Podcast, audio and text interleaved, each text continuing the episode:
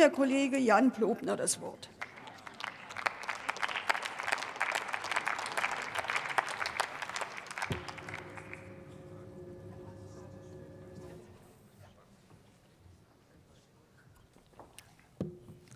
Sehr verehrte Frau Präsidentin, meine sehr verehrten KollegInnen der demokratischen Fraktionen.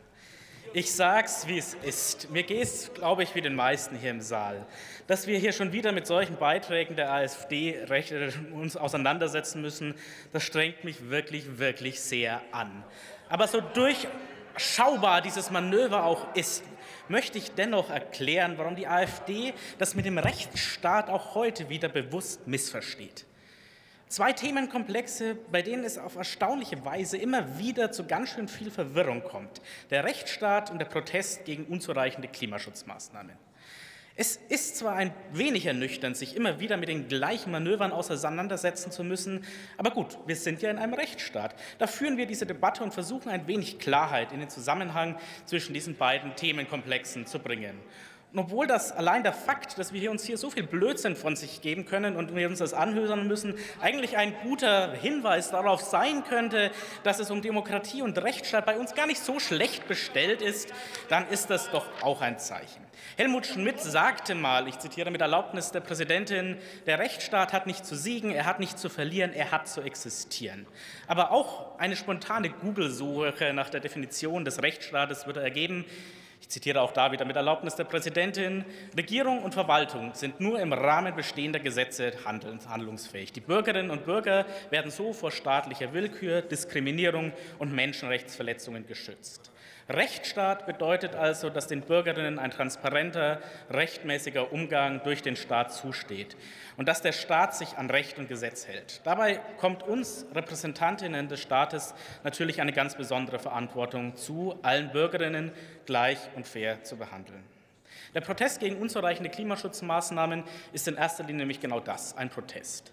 Dass wir die Klimaschutzmaßnahmen brauchen und mehr davon, das steht für mich außer Frage. Aber wissen Sie was? Selbst wenn ich anderer Meinung wäre, selbst wenn ich nicht an die wissenschaftlich belegten Fakten glauben würde, selbst dann müsste ich damit leben, dass es Proteste gibt.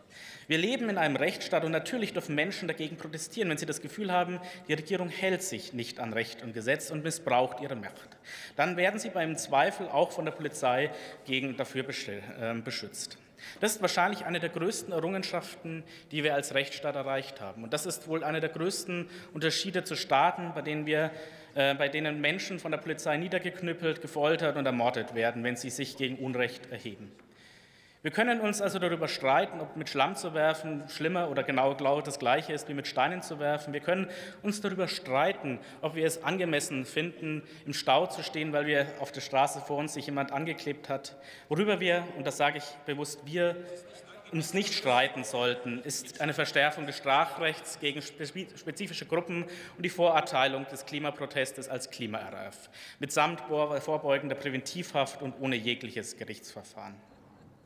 Und dazu schaue ich auch mal kurz zu der CSU und der Union. Als Abgeordneter aus Bayern fällt es mir nicht schwer, da passende Beispiele zu finden. Denn auch die CSU scheint immer mal wieder eigenwillige Wortführungsstörungen beim Thema Rechtsstaatlichkeit zu haben. Gerade in dieser Woche, wenn wir vom Schurkenstaat die Rede ist bezüglich einer Wahlrechtsreform.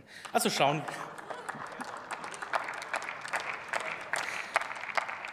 Also schauen wir mal kurz nach Bayern. Dort gibt es ein sowieso schon komplett fragwürdiges Polizeiaufgabengesetz, wo die CSU vor der Landtagswahl im in 2018 mit aller Macht das durchgedrückt hat. Darin die Möglichkeit, Präventivhaft anzuordnen und so begründet es die CSU, terroristische Straftaten vorzubeugen. Was die CSU dann aber tatsächlich macht, ist Klimaaktivistinnen, die sich auf der Straße festkleben, über Weihnachten wegzusperren. Und das, weil es schlicht das Bild passt, das die CSU kurz vor der nächsten Landtagswahl zeichnen möchte. Eine Idee, auf die sich von der AfD natürlich liebend gern aufspringen. Solche Anwendungen, Wandlungen, liebe Kolleginnen und Kollegen, untergraben den Rechtsstaat. Das ist gefährlich und das ist besonders hier, das müssen hier besonders wir im Auge behalten.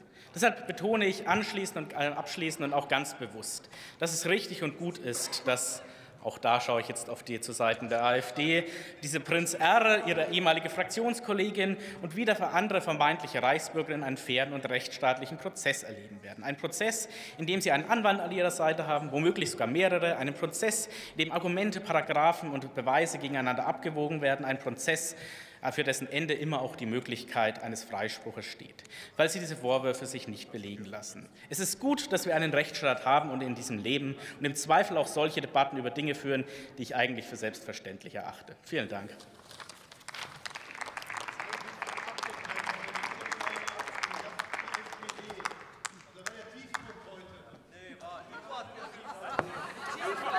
Für die CDU-CSU-Fraktion hat nun der Kollege Michael Breilmann das Wort.